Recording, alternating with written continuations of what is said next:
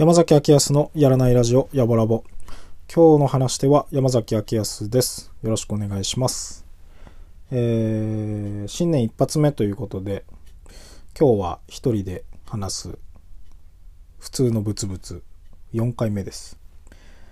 えー、明けましておめでとうございます。今年もよろしくお願いします。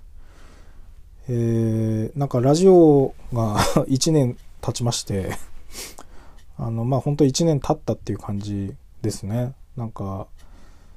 去年、こう、正月のご挨拶とともに、あの、ポッドキャストラジオを始めますっていうふうに言って、それから多分、ずっと週1で、あの、エピソードまあなんか、ポッドキャストだとなんかその、一個一個の話のことをなんかエピソードって言うんですよね。だからまあ、それを、まああの、続けてって、まあ、あと多分プラスもうちょい増えてったら、えー、でも365日あるからな。週1、7、7、5、ああ、やっぱそうだな。60回目なんですよ、この一人喋りが。まあ、ほぼほぼ週1ペースで、まあ、ちょっと多いのかな。週1ペースで上げてるっていう感じですね。でまあ一人で話すのは不定期で話すっていう感じだったんですけど最近結構久しぶりでまあ新年一発目ってことなんでやっぱなんかあの日頃のお礼とはい。あとは新年のご挨拶を含めて今日は一人で話したいと思います。でまあ1年ラジオやりましてあのー、毎回こう上げていくたんびにですね、あのー、どんな感じで聞かれてるかっていうのが、あの、データがこう出てくるんですよ。で、それが例えば、あの、Apple Podcast、Spotify、Google Podcast、Amazon Music で、あの、そういうアプリとか使って聞けるんですけど、まあ、その Apple Podcast と Spotify は30%、まあ、それぞれ30%ぐらいの人が使って聞いてますとか、まあ、他はなんか割と結構まばらなんですよね。Google Podcast、Amazon とか、まあ、と本当に細かくもっといっぱいあるんですけど聞けるのが。でそれはなんか結構少なくて割合的に多いのは Apple Podcast と Spotify なんですよね、まあ、自分も Spotify はよく使っててあの普通どっちかっていうとラジオで使うっていうよりは普通にサブスクで音楽を聴くのに使ってると思うんですよみんな。でまあそれだとラジオを聴いてそのまんま例えばあの自分の山崎の曲とか検索してもらってそのまま聴けるんでまああの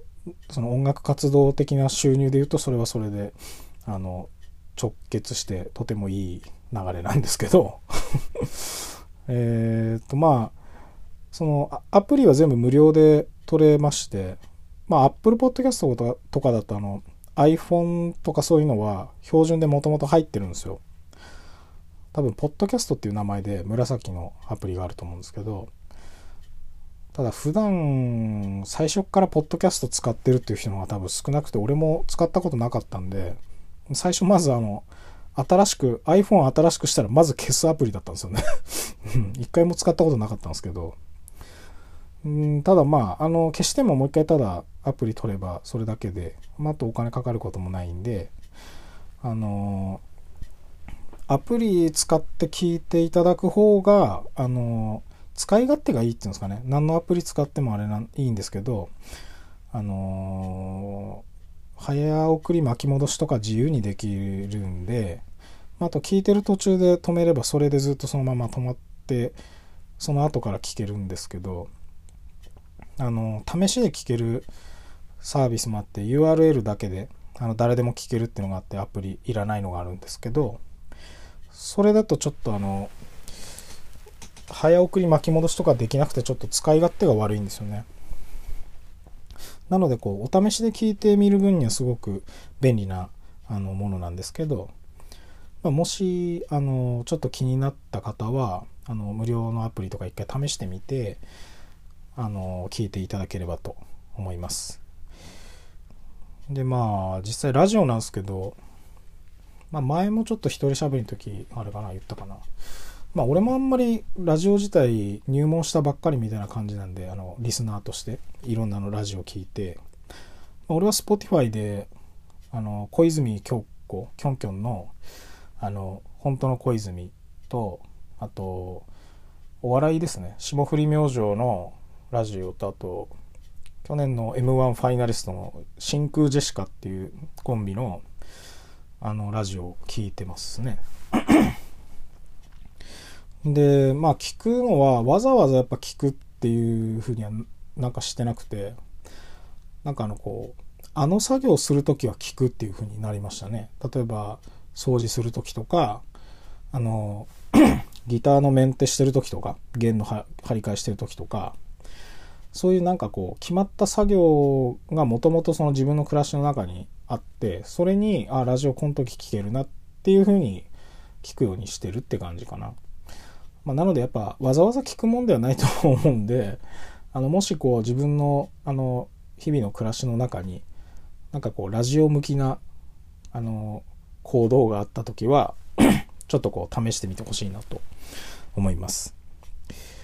あとはあの寝る前に聞くっていう人もいましたね。あの睡眠の妨げにならないような話を日々心がけてますから まあ嘘ですけども えー、で、まあ、あの、今回のこの第60回目になるんですけど、このラジオは、あの、インスタのヤボラボアカウントもありまして、で、そっちは、あの、まあ、自分の中で隠れコンセプトみたいなのもあるんですけど、あの、それはまあ隠しとくので、まあ、隠しとくという以上のことは言わないんですけど、えー、まあそちらからラジオ聞く方もいるので、えー、まあ、軽いイントロダクションになればいいなと思いまして、まあ、1年ぶりということで、まあ、ラジオ紹介含めて、あのこういう形でお話をしていきたいなと。でまあやっぱりインスタもそうですけど YouTube とかなんか動画見るとかもうあの画面地獄じゃないですかどこも。画面画面ばかりで目が疲れるから。目が疲れるじゃないかっていうこう疑問を投げかける意味でですね。あのラジオをあの聞かないかいっていうふうに ちょっとこうアンチアンチインスタで。アンチインスタをインスタ上でやりますよ。あの目を休めないかっていうことをインスタ上で言いますよね。その時点でインスタにもう完全に負けてますけど、えー、まあやっぱ目疲れますよね。まあ俺もメガネ使ってるからもちろんなんだけど、あの年末映画館フォーラムの近くにあるアンティークとか雑貨売ってるビジさんで、あの、伊達メガネを買ったんですよ。でなんかざらに100年前とかもうそれ以上に古いやつらしいんですけどでもとてもかっこよくてリーズナブルであの俺は頭が大きいんでなんかあのま、大きいだけが問題ではないと思うんだけど あの、メガネとか帽子で、こう、似合うやつ見つけるのは結構難しいんですよね。なかなか見つかんないんですけど、その、伊達メガネ1個気に入ったやつがあって、あ、これはもしかしたら似合ってんじゃねえかって思ったんだけど、鏡見ても、その、伊達なんで、もう見えないんですよね。だから、あの、ちょっとスタッフさんのところに店に行って、どうですかねって言ったら、最初ちょっとだけ変な間ができて、あってなったんだけど、あの、かけてることに気づかれなかったんですよ。だからまあ、それぐらい似合ってたっていう。もしくは、その、全く俺の容姿に興味がないか。もしくは全然目に入ってなかったから見てんのに。まあまあ、それは、あの、スタッフさん絶対ないと思うんだけど。だからまあ、似合っていたらしく、まあ、喜んで買っていって、でまあ実際その伊達メガネだからあの度なしのレンズが入ってるんですけど、まあ、レンズはねあのメガネ屋さんに持ってって自分であのー、まあ本当の本当のメガネというか、うん、実用性あるメガネにすればいい話なんですけどまあでもあの休みの日にもうなんかあの伊達メガネで過ごしてもいいんじゃねえかなと思って、まあ、あの車とかもちろん乗らないですけどあの見るっていう意識を薄めてもいいんじゃないかなと思って 薄めるというかもうなくていいんじゃないかなみたいなまあそれはそれで逆に目は疲れそうな気がするんだけど。あのねちょっとこう五感のバランスを変えるというかね。そんなことをしてもいいんじゃねえかなと思って。かつまあそれも去年なんですけどちょっと別のところでアンティークの手巻きのアナログ時計を買ったんですよ。腕時計。でそれも手巻きなんであの、うん、こう時計の精度的には結構ばらつきがあったりとか、まあ、あと途中止まったりするんですよね。まあどのぐらい長持ちして動いてくれるかっていうのはそのなんかゼンマイっていうんですかね。手巻きの塩梅によるんで。だ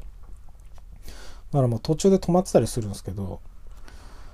まあやっぱそれもやっぱり休みの日はそれで全然いいよなみたいな。あの目も目もほぼ見えないし時間もわかんねえ。感じで生きてても、まあ、全然いいんじゃないかなと思って休みの日は完全にもうなんかうんそうもう見えないし時間もわからないそのぐらいなんかガタガタな バランスでこう休もうかなと。オンオフの切り替えですよね。オンはやっぱちゃんとオンしないといけないから。オフはもうわざとかっていうぐらいオフにしていいんじゃないかな。やっぱね、いろいろガタガタで不完全な方がこう人間らしいじゃないですか。ええ。だからまあそのようになんか生きていきたいなと。休みはね。まあでもやっぱうん逆に音楽ねやってたりしてそのしっかりやんなくちゃいけない時もあるのであのうんまあなんかこううん聞き手の方にはやっぱりライブ、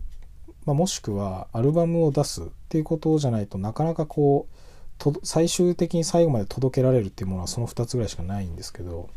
まあ、実際それをやるまでになかなかこう作業なり時間がすごくかかるんでそれはそれで自分はまあしっかりと真剣にやって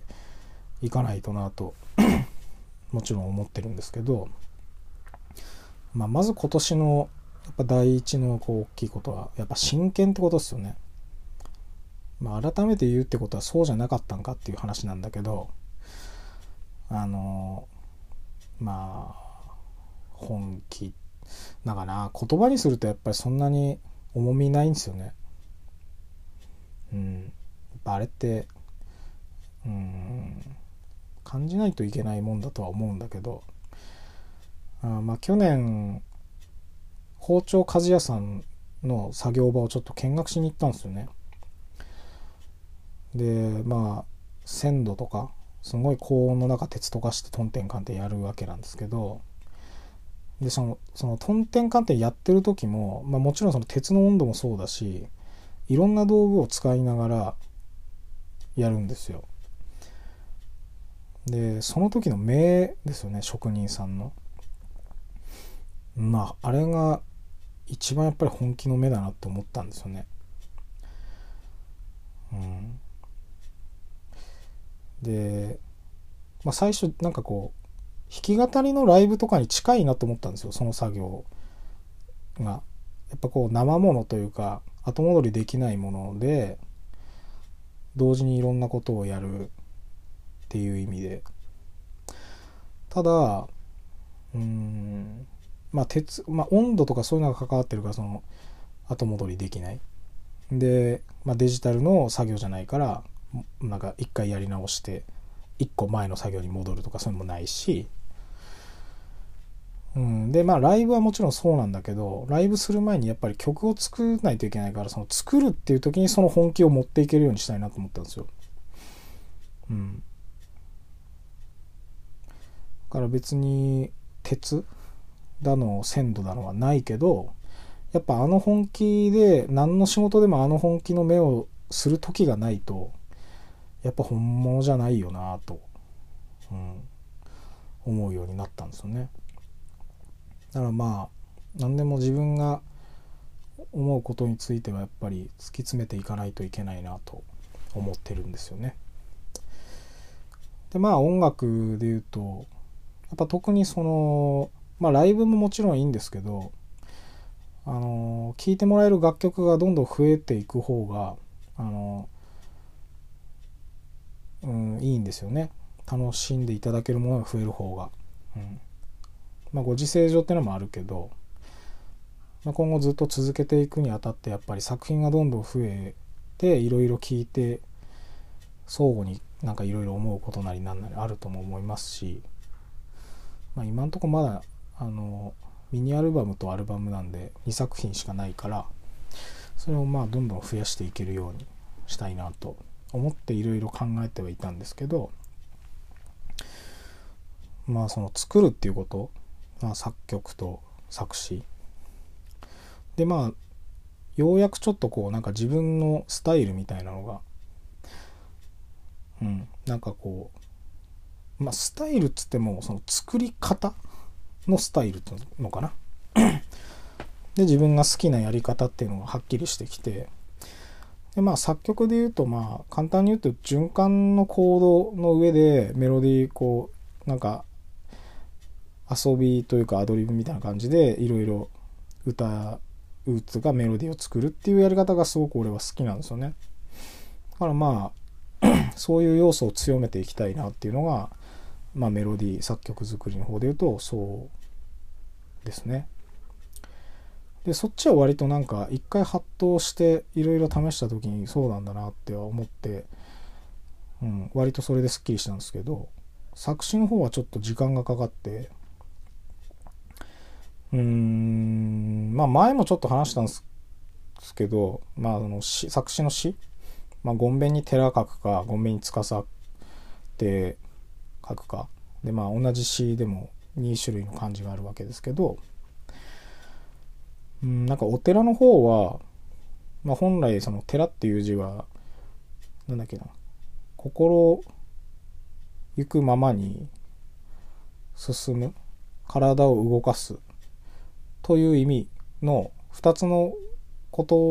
葉というか文字が重なって寺っていう言葉になってるらしいんですよ。まあ、上が土みたいだけど 本当はこれっていう感じみたいなんですよね。で下が寸でまあ体とか手を表すらしいんですけどうんでまあ司の方はまあ祝詞とかそういうのでまあ祝いうんとまあ願いとか祈りが込められたものっていうことになるんだけどまあ実際詩として考えた時にもともとの心の出どころは同じだと思うんですよね。ただお寺の方はやっぱ俳句とかああいうこうなんか見るっていうことがすごく前提になっている感じがするんですよね。見るものから受けて自分がどう思ったかって返すっていう感じ。うん。だからそのこう、描写というものがすごく大事になってくると思うんですよ。で、それに対して司の方は、うん、必ずしも景色から受けるものではないというかどちらかというと心の動きから景色見えてる景色があの変わっていってしまうぐらいの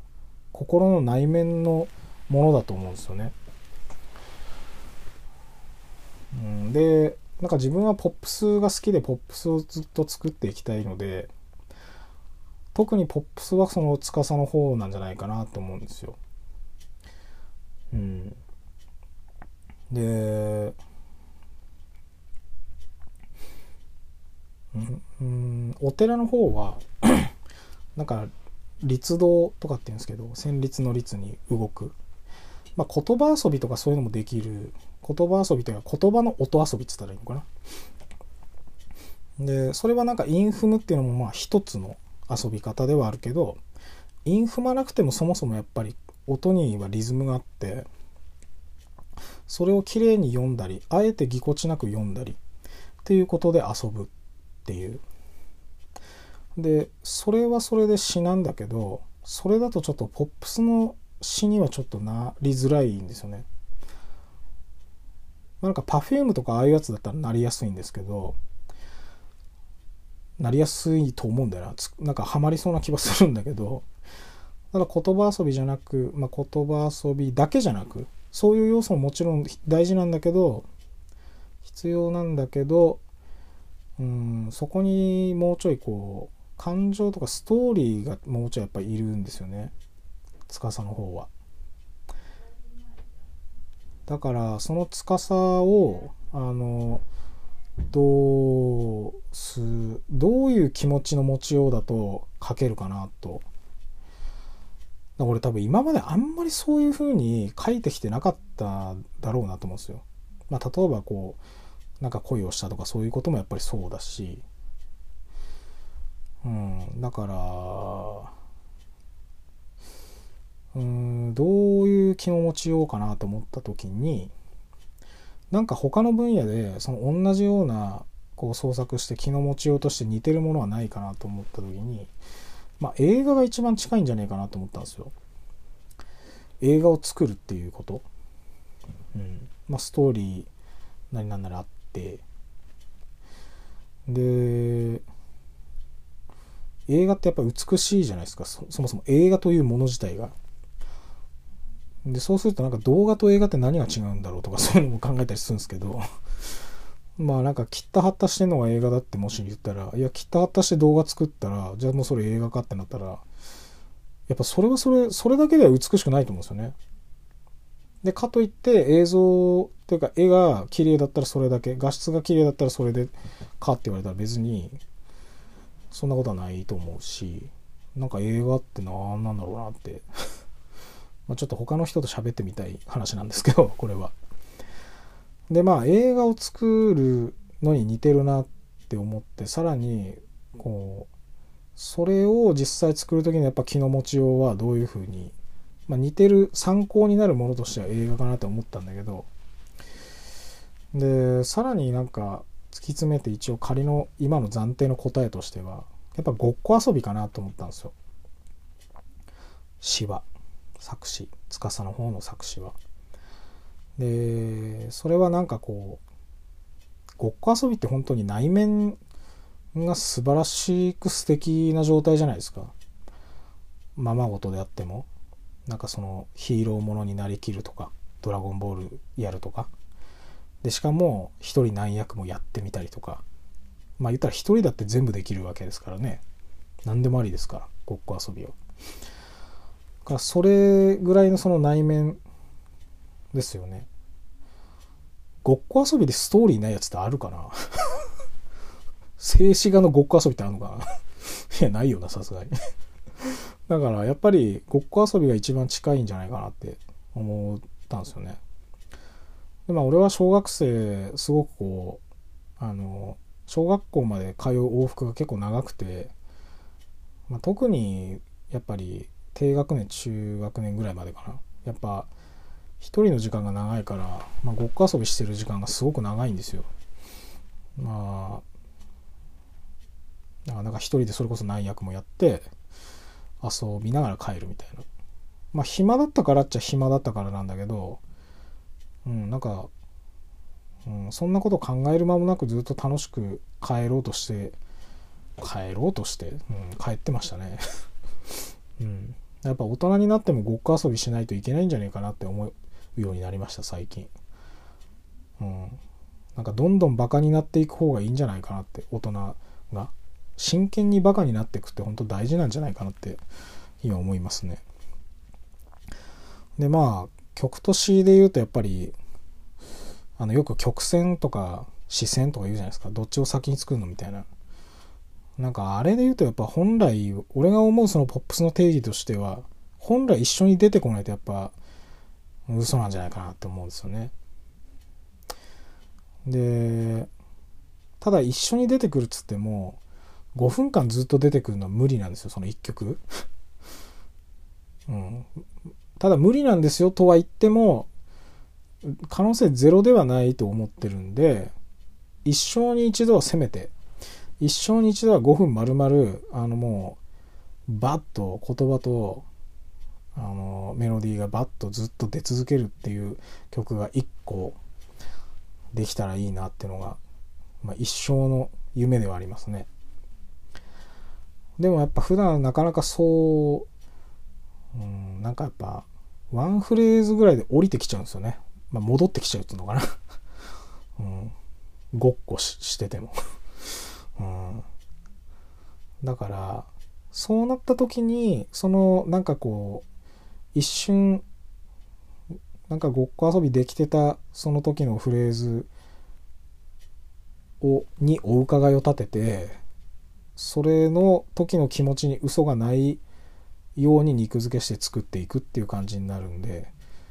ぶわっと一瞬出たやつのその後にこう嘘なく肉付けしていくには視線なのか曲線の方がいいのかっていう、うん、まあカウンター的にはそういうのはあると思うんですけどうんあのまあ本来は一緒に出していくのが一番いいはずだと今は思ってますね。でやっぱバカになっていった方がいいっていうのはいろんな意味でも思ってまして まあ例えば SNS とかもまあ最近なんか周り見てても思うけどなんか結構 SNS 疲れてこないかなって思うんですよね うん。で、まあ SNS も、あとこのポッドキャストラジオも、やっぱ自前でやってるから結局自作自演なんですよね。でまあ自作自演でやってるってなるとやっぱどんどんバカになって熱量を出せる人の方が結果かっこよくなっていくと思うんですよ。だからそれがなんか自分のなりわいなりその自分がやってる分野のことでどんどんこう絶えず研究するっていうのかな。でその研究する結果が失敗か成功かとかそういうことじゃなくてその研究する姿勢そもそもその熱量になんかこう人は引きつけられるもんなんじゃないかなって思うんです。うん。だからそのためにはバカになっていくしかないというかなんかこうバカな過程を立てて 検証をしてっていうのを繰り返すような。うんそうなっていくと、まああの、うん、素敵な広報ができてるんじゃないかなと思うんです。広告じゃなくて。うん。広告はやっぱお金かけて、あと、目先の数字を増やして、まあそのお金以外のね、なんかフォロワーとかそういうの、増やして、なんか届く範囲を広げるとか、で自分でなんか情報をたくさんの人に届けるみたいなこう動きになると思うんだけど、まあ、広報は ま見つけてもらうようにするというかあと、まあ、見つけてもらった時にあのなんか何何を発信するかなんか予想がつかないなこの人はっていう信用を得るというのかな。うん。まあ、そのためにやっぱそのバカになるとか研究熱心。研究熱心っていうかやっぱ、うん、まあ研究するのが当たり前、うん、で大人の遊びっつうのかな、うん、その信用を勝ち取ったら別にフォローされてなくてもたくさん見られると思うんです。なんか自分は実感として自分のブログとかが結構そうなんですよね。ありがたいことに。ラジオもそうなんですけど。かまあフォロワーとかで数字が見えるといろいろなんか計算立ちやすい部分もあるかもしれないけど逆にそのはっきりした数字が出てるからこのぐらいの計算が立つはずなのに立たないみたいな風に苦しむ人も出てきてると思うんですよね。なんかそこら辺はあんまりなんかまあ気にしないで、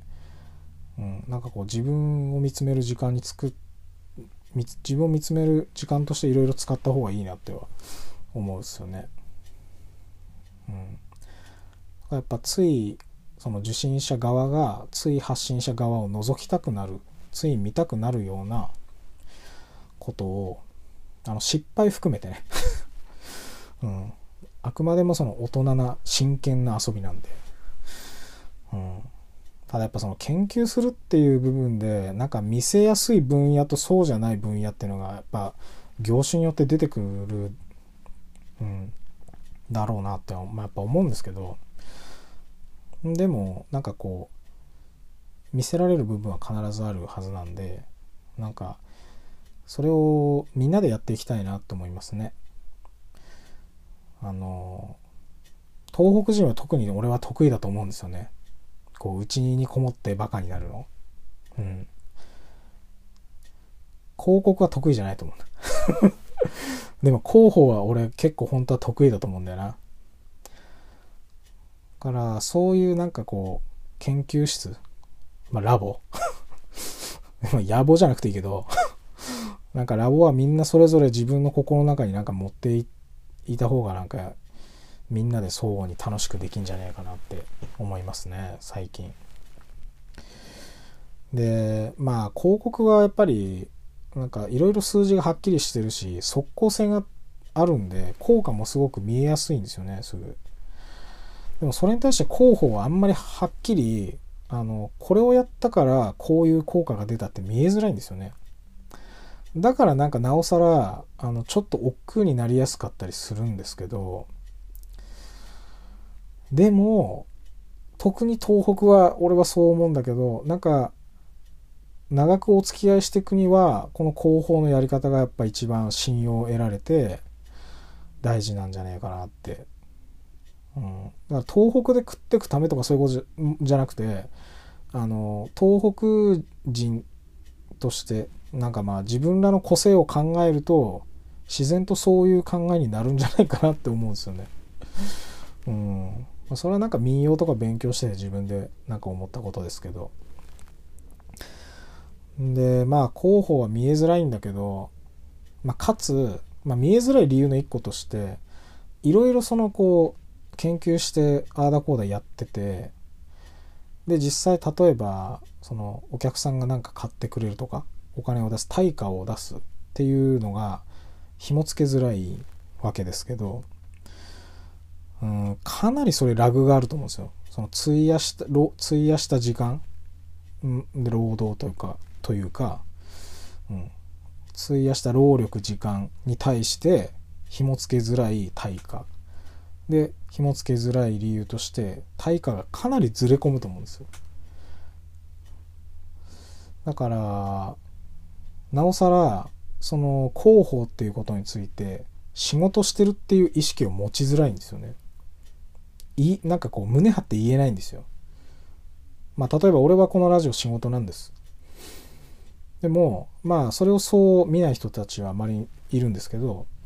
まあでも周りのその人たちがそう見てるのは全然あの構わないんですけどね。うん。ただあの実際にこう回り回ってその視聴回数が増えたりっていうふうにつながってるので、まあ、実際いいことであって、まあ、あとかなりこうどんどんこう膨らんでいくのに投資していくみたいな感覚があるんで続けていってくだけで箔がつくものっていうのもあると思うんですよ。うん、まあまあそれが何なのかっていうのは続けてみないと分かんないんだけど まあ歌うたい自体もそうかもしれないしラジオ自体もそうなんか分からないけどまあ、もしくはラジオの形が変わってもそのヤボラボっていう名前だけが残るかもしれないしなんかやってて。まもしくは俺の名前だけがなんか残ってて歌うたいじゃなくてなんかその名前だけ残ってどうにかなってるとか、うん、だから何かしらが続いて残っていって箔がつくものもあると思うんですよね、まあ、俺は歌うたいがやりたいですけど、うん、やってたいですね。うん。だからなんかその、うん、タイムラグあるのは候補のちょっとまあ辛いとこというか、まあ、特に地方でやるとなおさらうんなんかその価値観というか感性はなかなかないものだからちょっと辛いというか戦う部分が多くなってしまうというのかな。うんまあ、でも応援する応援してくれてる人もいるからそういう人たちに感謝して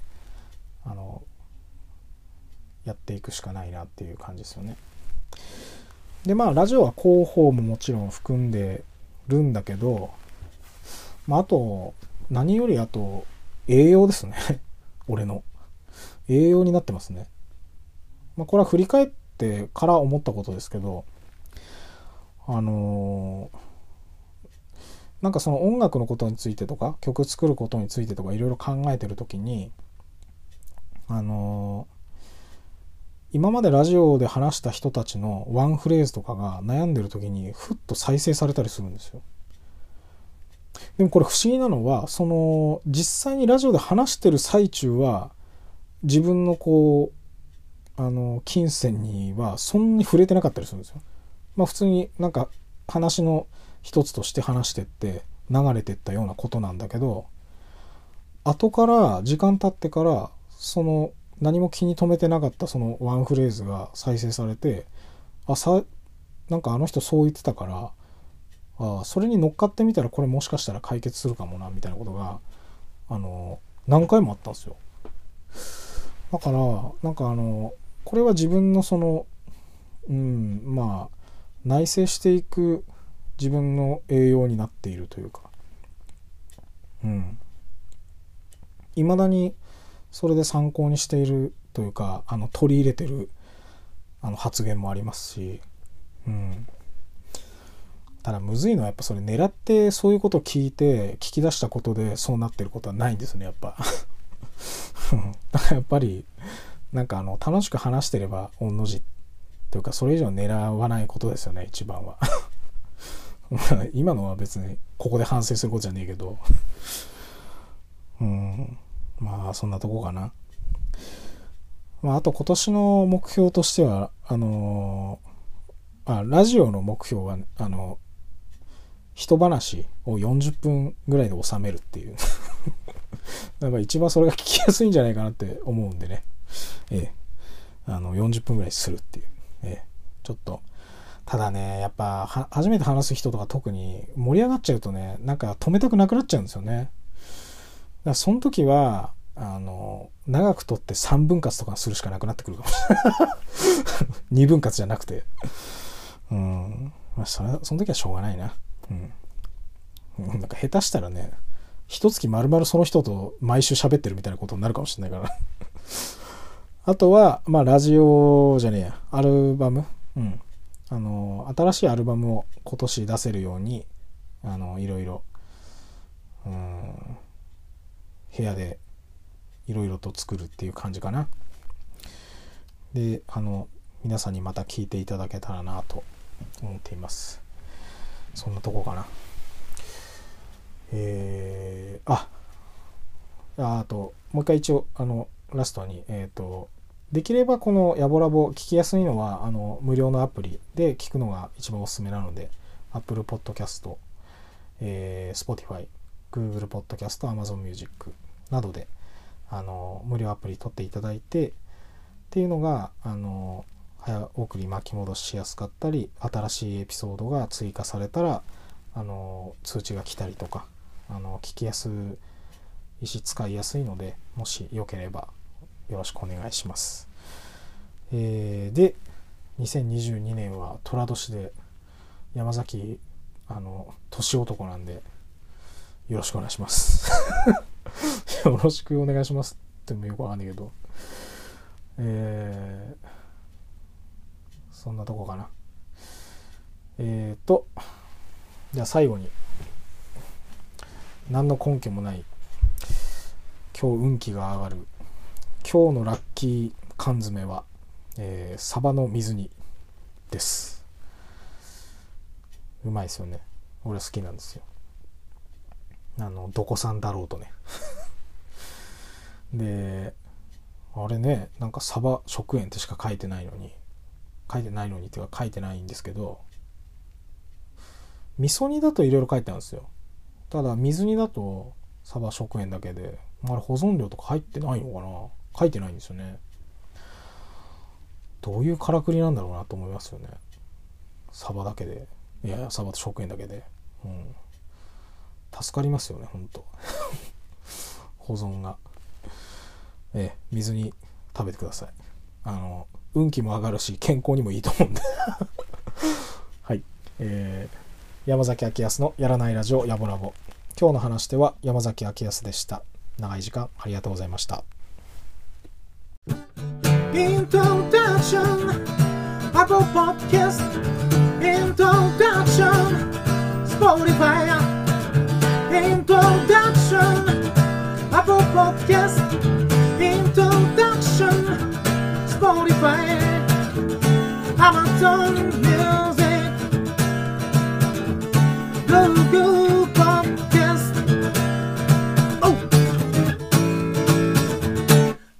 내 여보 라보